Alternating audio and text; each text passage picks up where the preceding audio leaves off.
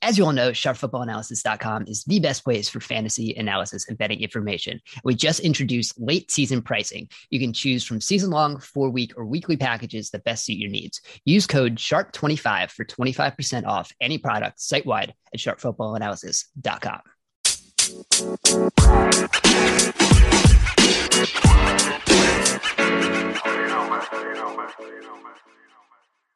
Welcome to the Sharp Angles Betting Podcast. I'm Ryan McCrystal.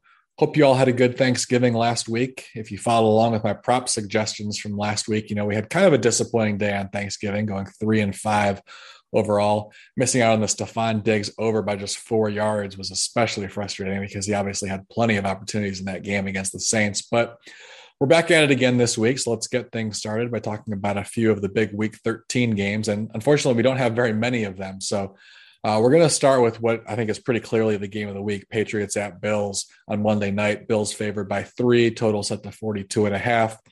And, you know, I'll, I'll just tell you right at the top, I don't have a strong lean in this game. I'm going to stay away from betting either the side or the total, but I wanted to bring it up because it is pretty clearly the game of the week. And I will be watching this closely as far as, you know, how it sets my expectations for the Bills specifically moving forward because the Bills run game, run defense overall has been very strong this season. However, against, you know, unquestionably the two best run teams they faced, the Titans and Colts, they got gashed.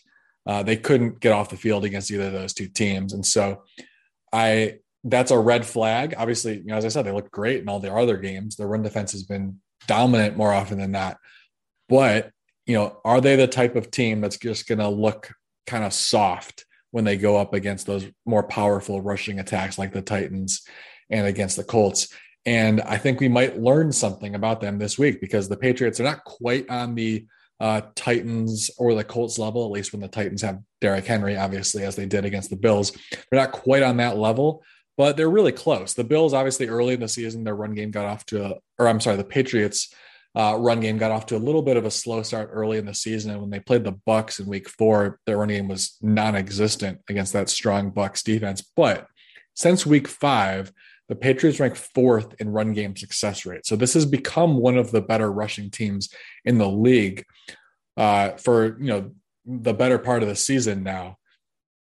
So my question going into this game is like, are we going to see the soft Bills defense that we saw against the Titans or the Colts, or are we maybe going to learn that you know those two games are more of the exception than the rule? Maybe they just had got off to a bad start in those games. Maybe certain things started to snowball out of their control. And the Titans and Colts just kind of you know found themselves in a good position to just kind of run things up on them.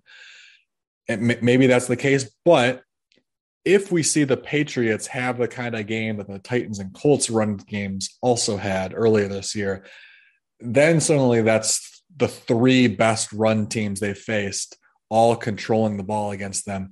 I would start to say that that's a pretty significant trend. And I would then become very concerned about the Bills' uh, AFC championship hopes because, uh, you know, obviously the Titans are a different team without Derrick Henry, but the Colts you could meet again. Patriots you could meet again. Uh, you know, maybe maybe the Cleveland Browns if they get things going are another good run team that you could meet in the postseason. Like if if you can't stop the run, you're gonna you're probably gonna run into somebody who's going to be able to line up and run the ball against you in January in the AFC. And so I would definitely downgrade my uh, my expectations for the Bills being an AFC championship contender if it proves against the Patriots they they really are uh, weak when it comes to stopping these more powerful run teams. The next game I want to talk about, maybe the only other good game on the slate this week, because there's just so many bad ones, but uh, this at least has some interesting playoff division title uh, hopes on the line, I guess you could say.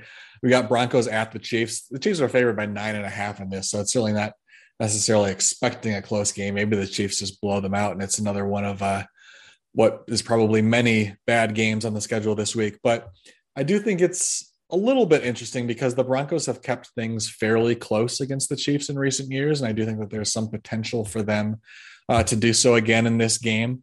Uh, so if I had a lean, my my lean is the Broncos.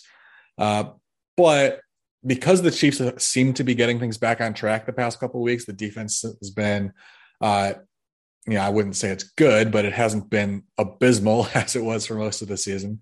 And on offense, they seem to be getting things back on track. Uh, so, yeah, I'm hesitant to say that I, I really like the Broncos, but I, I do think this line is maybe inflated a little bit. I think one of the points that might be inflating is the fact that the Chiefs scored 43 points on them in one of the games last year. However, there was an interception return for a touchdown and a kickoff return for a touchdown in that game.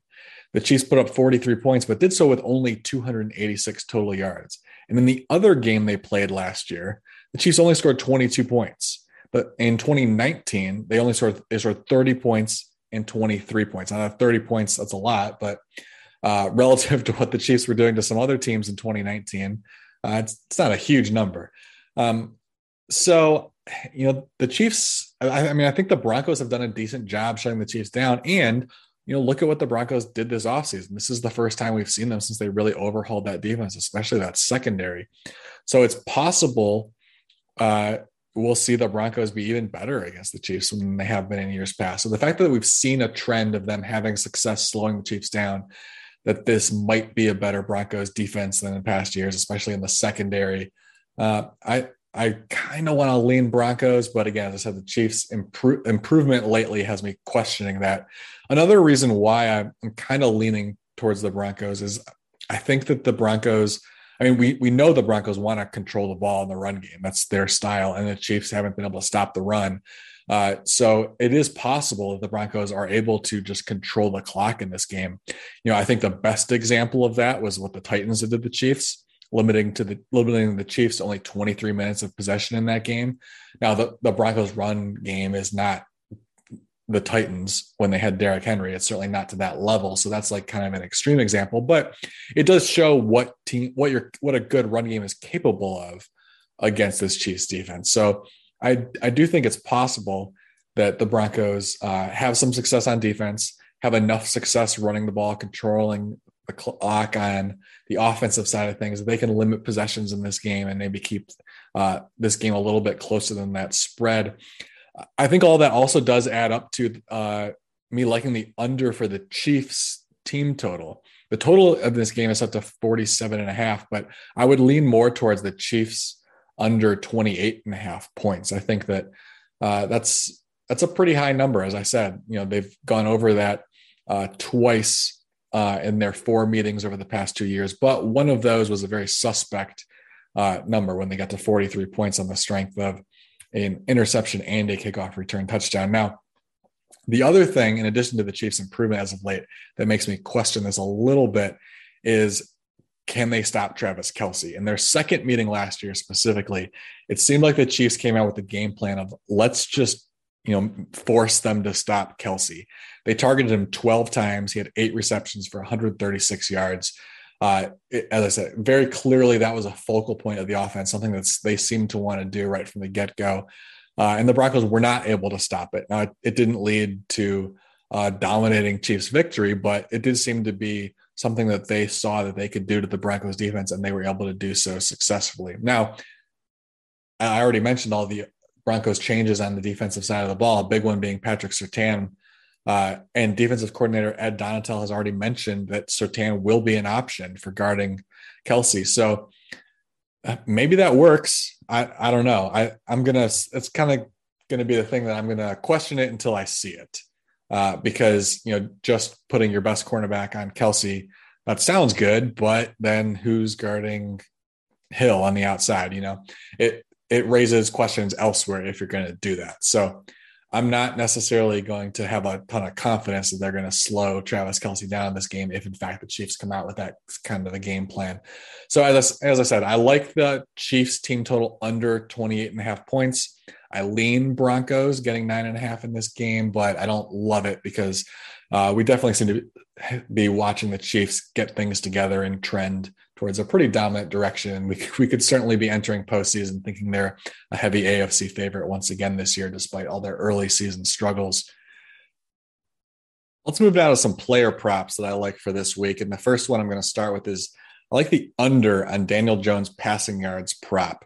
This line hasn't been posted yet, but if we look at Jones over the past few weeks, he hasn't thrown for over 240 yards since week six. So that's a pretty good starting point as far as like a number that we would hope to get. Um, and I think one of the reasons why I really like this is Miami's blitzing at the second highest rate this season, and they're generating pressure on blitzes also at the second highest rate. They're blitzing 37% of the time, and on those blitzes, getting pressure 48% of the time. So we know that Daniel Jones is going to be forced to throw the ball uh, get the ball out quickly in this game. Miami's average time to pressure is also 2.3 seconds, among the lowest rates in the league. So when they do get pressure, they're getting it quickly. So Jones is going to have to make quick decisions. That's not a strength of his. Uh, he is much better when he has time, uh, which he doesn't have often behind the the uh, Giants' offensive line. But when he does have time, we've seen him be relatively effective. Uh, when he's been able to hold onto the ball for three plus seconds, he averages 8.1 yards per attempt. That ranks 18th in the league. So, you know, it's not great, but it's around league average. When he has to get rid of the ball in under three seconds, however, he averages 6.7 yards per attempt. That ranks 29th. So a pretty stark difference there in his ranks. Obviously, you know, a lot of quarterbacks are going to average more yards per attempt when they take time. So the fact that the yardage total jumps isn't necessarily so significant. It's it's where he ranks. He's basically league average when he's able to take three or more seconds, and down near the very bottom when he's forced to get rid of the ball in under three seconds. So I think we're going to see Jones uh, have to make decisions very quickly against this Dolphins defense, and that's just not a strength of his. Um, we've also specifically seen him struggle against other teams that blitz at a really high rate. The Bucks and Panthers specifically uh, were two of his weaker games this season. Uh, the Bucks rank first in blitz rate. Panthers rank sixth. As I said, the Dolphins rank second. So uh, we've seen him struggle against these types of teams already this year. Dolphins seem to just be a really bad matchup for him. So I think the passing yards under, as I said, 240 yards would be ideal. It'll probably come in lower than that, probably maybe 215, 220. But I like the under. I think this is going to be a really tough game for Daniel Jones. The next player prop I like is the over on DeVonta Smith's receiving yards prop.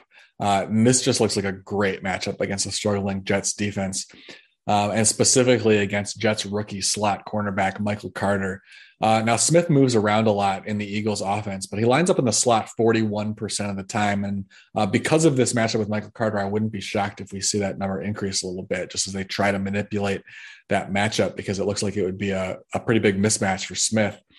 Uh, as I said, just rookie cornerback Michael Carter, he's really struggling this year. He's averaging a 71% completion rate and 8.8 yards per attempt when targeted. Uh, only Carter and fellow rookie Marco Wilson of the Arizona Cardinals are the only two players allowing a 70% completion rate in coverage and eight or more yards per target. Uh, so, you know, I, have brought this up many uh, weeks prior. If you've got a good matchup against a rookie cornerback, take the over. That's what we're going to do with DeVonta Smith this week.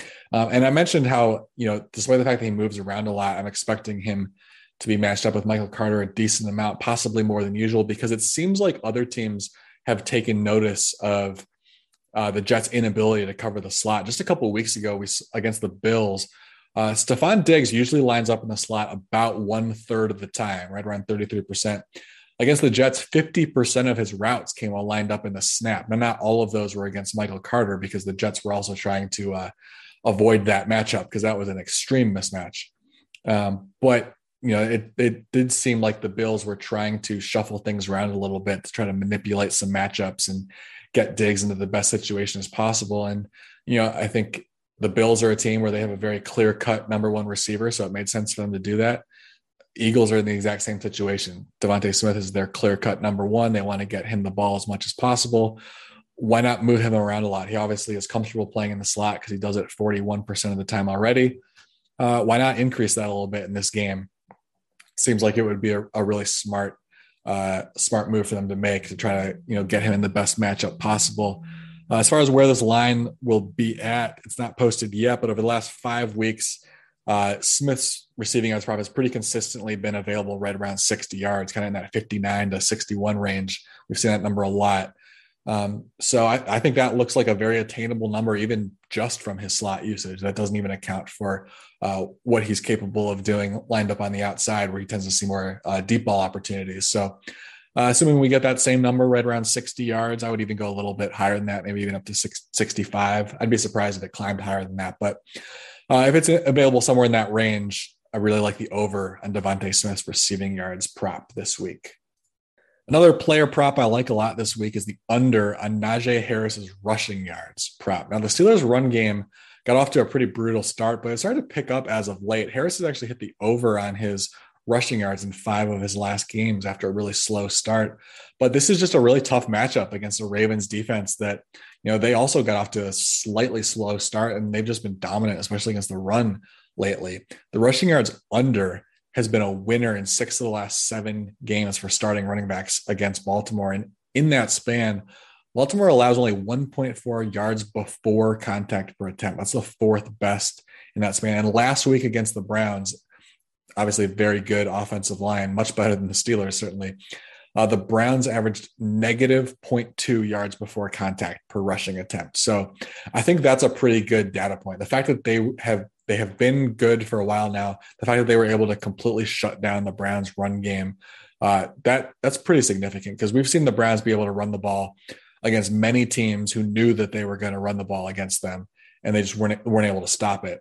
Baltimore knew that the Browns were going to try to run the ball against them, and they completely shut it down. So I don't see any reason why we wouldn't expect them to do the same thing uh, to the Steelers because the Steelers obviously much uh, the Steelers offensive line is ill-equipped to handle a dominant front seven like we've seen from Baltimore in recent weeks. And another reason why I like it is, you know, we expect Baltimore's front seven to, you know, cause a lot of havoc against the Steelers uh, offensive line. And Najee Harris, although obviously very talented, dynamic running back, he isn't very good at creating for himself when there is uh, a lot of chaos in the backfield. When he's contacted at or behind the line of scrimmage, he averages 1.1 yards per attempt this year. That ranks 28th out of 45 running backs. So he's not terrible at it, uh, but it's not a strength of his. And I, I, believe I mentioned this podcast. This came up early, early in the year too um, that this just has not been a strength of his, even going back to college. Harris, um, last year at Alabama, he averaged 1.7 yards per attempt when contacted at or behind the line of scrimmage, which ranked 19th out of 65 qualified Power Five running backs. Uh, so, you know, that's a stat where the more dominant college runners tend to be near the very top.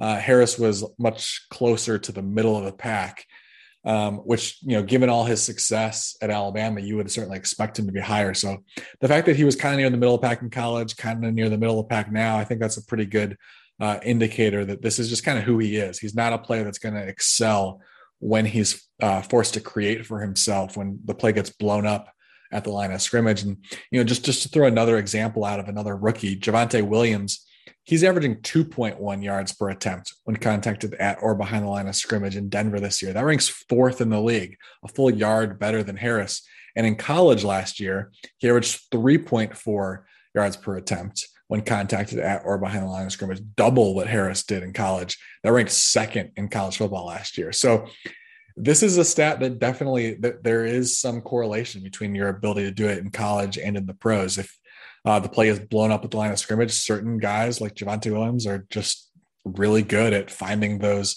you know, just two or three yards, just turning, finding something out of nothing. Uh, and that's just not a strength of Harris's game. So I think we're going to see a lot of negative runs uh, from the from Pittsburgh in this game. And you know, if Baltimore is able to build a lead, it probably just forces Pittsburgh to abandon the run game altogether pretty early on. So this could be a really rough game for Harris, at least in the running game. Obviously, that you know all those rushing attempts could easily be uh, just turned into receptions for him. So, like from a fantasy perspective, you know, I don't necessarily know that this would uh, change my projection for Harris because we've obviously seen him get targeted at a really high rate, also. But I don't, I, I don't think he's going to have success running the ball over the last six weeks. His prop has been available at an average of 77 and a half rushing yards. I, I just would be really shocked if he's able to get to that number. So if it's available at that same number, I, I love the under.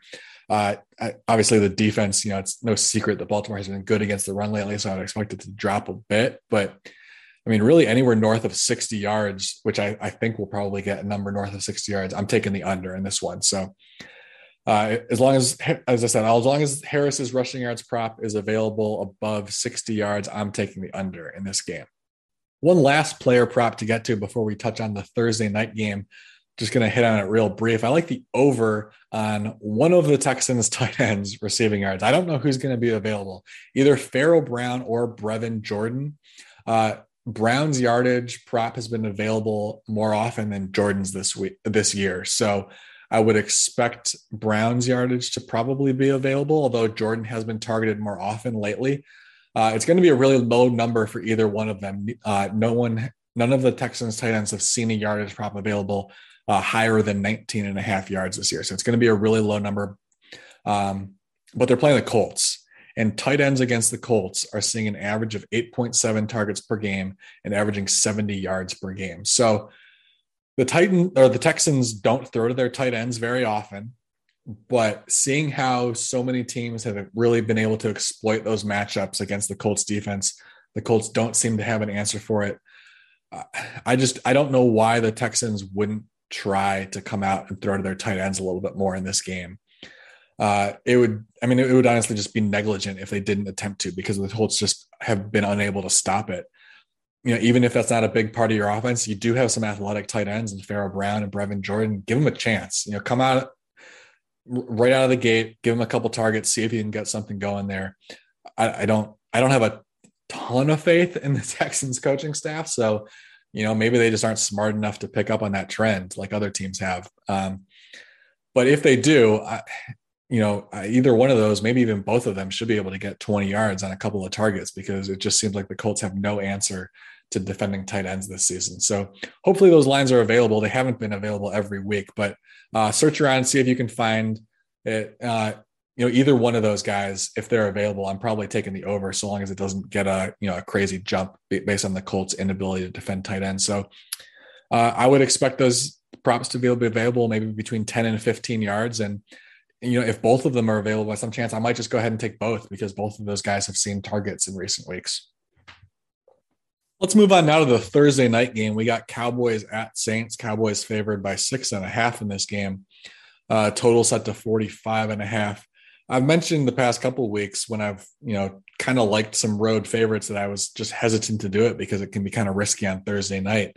Um, but both of these teams play last Thursday also. So I think we should probably treat it more like a reg- regular season game. And I, I kind of like the Cowboys uh, even giving six and a half just because the Saints have been destroyed by injuries. Uh, we've already heard that Marcus Davenport is out. Uh, Terron Armstead, Ryan Ramczyk, and Alvin Kamara, as of when I'm recording this, are still questionable. Um, if all three of those guys are out, I would definitely like the Cowboys. So, you know, I, have already placed this bet. I was able to get it at five and a half. This line has been rising a little bit. Uh, I would say go out and get it before it rises again because if we hear that Armstead, Ramczyk, and Kamara are definitely out, I wouldn't be surprised if it jumped up above seven. Uh, and I think Davenport is really the big one. I think that's maybe one of the reasons why this line has climbed since we heard that he was definitely out. Um, I mentioned this on last week's podcast also when he was questionable going into that game against the Bills, and I said I, I really liked the Bills if he was wasn't going to play because he really is their only pass rusher who's cons- been consistent this year when Davenport is on the field, the Saints generate a 30% pressure rate. When he's off the field, it's a 26% pressure rate. That might not sound like a huge difference, but comparing it to the league rankings, it's the difference between 16th and 29th. So when he's on the field, they're basically a league average at getting to the quarterback. And when he's off the field, they're a bottom tier pass rush. And, you know, just like last week, that makes a big difference against Josh Allen. It's going to make a huge difference against Dak Prescott. Dak Prescott in a clean pocket has a 76% completion rate and is averaging 8.4 yards per attempt. So he will take advantage of teams if you're not able to get pressure on him. And we've seen Dak in a few games this year uh, against teams that struggled to get pressure on him. There's actually been five games this year where he was pressured less than 30% of the time, which obviously without Davenport on the field, we're expecting that kind of a performance from the Saints in this matchup. And in those games, he's averaged a 72% completion rate, 279 yards per game, 11 touchdowns against just two interceptions. So he's been extremely efficient in those games. Now, you might hear those numbers and think that I'm leading you towards taking the over on Dak Prescott's passing yards. I'm actually not going to go there just because I think this is a possible blowout situation for the Cowboys. It would I would not be surprised uh, just based on all the Saints injuries if they were able to run up the score on them a bit. And so I don't like the over in this game. I'm, I'm not, I don't like the under either. It's just a stay away situation for me because you know I think it's a certainly a possibility that they build a big lead and just lean heavily on the run game in the second half. We saw that happening against the Panthers. That was one of the games I mentioned. Well, the Panthers do have a good pass rush. They did not get it going against the Cowboys. Um, that was one of the games included in that sample size I said, where he was pressured less than 30% of the time. In that game, he had four touchdowns. So he was very efficient, but he only threw the ball 22 times for 188 yards. And I, I think that's that's a kind of stat line that he's capable of against the Saints because I think he'll have success throwing against them, and he just might not need to throw a ton uh, because the Saints might have a lot of issues, uh, not only on defense but on offense as well, missing a lot of key players. There is a prop that I like in this game though, and that's the under on Leighton Vander Esch is combined tackles. It's set to four and a half. He's only gone over four four times in 11 games this year. And I think there's multiple factors working in our favor on the under. The first being just the Saints' pace of play. They rank 27th in plays per games. They're, they're a pretty slow offense. And against a potent offense like the Cowboys, there's even more incentive for them to try to slow the game down, just to bleed the clock, uh, limit the number of possessions you give to Dallas. So if the Saints are able to slow things down, we could see fewer possessions in this game, fewer opportunities for Vander Esch. That certainly would work in our favor for the under. Another possibility here is I already mentioned, I think Dallas has the potential to run up the score on the Saints a little bit just based on all their injuries. And because Leighton Vander Esch has an extensive injury history himself, the Cowboys have been pulling him off the field pretty much whenever possible. When they play with a 10 point lead, Vander Esch only plays 32% of the snaps.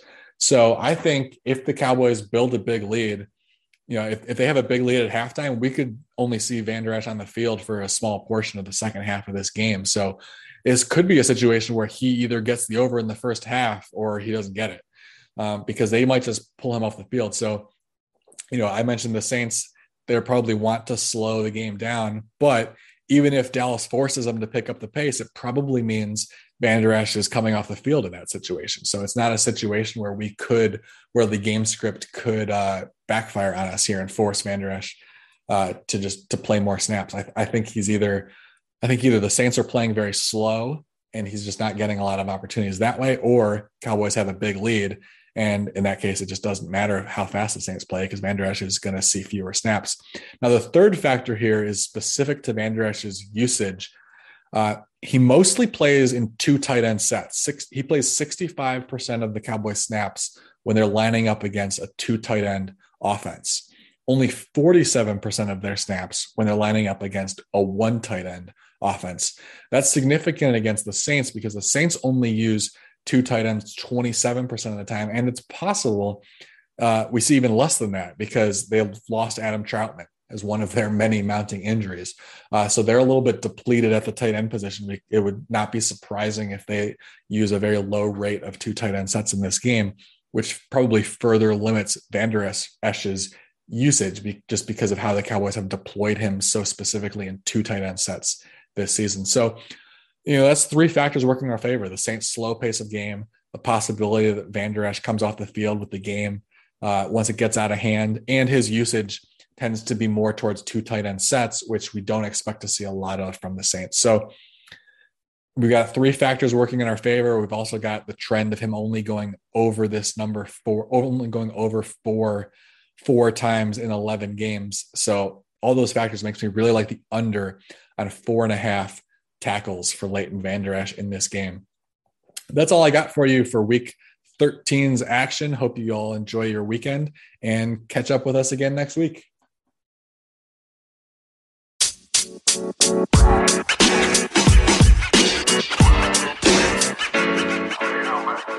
you know, man.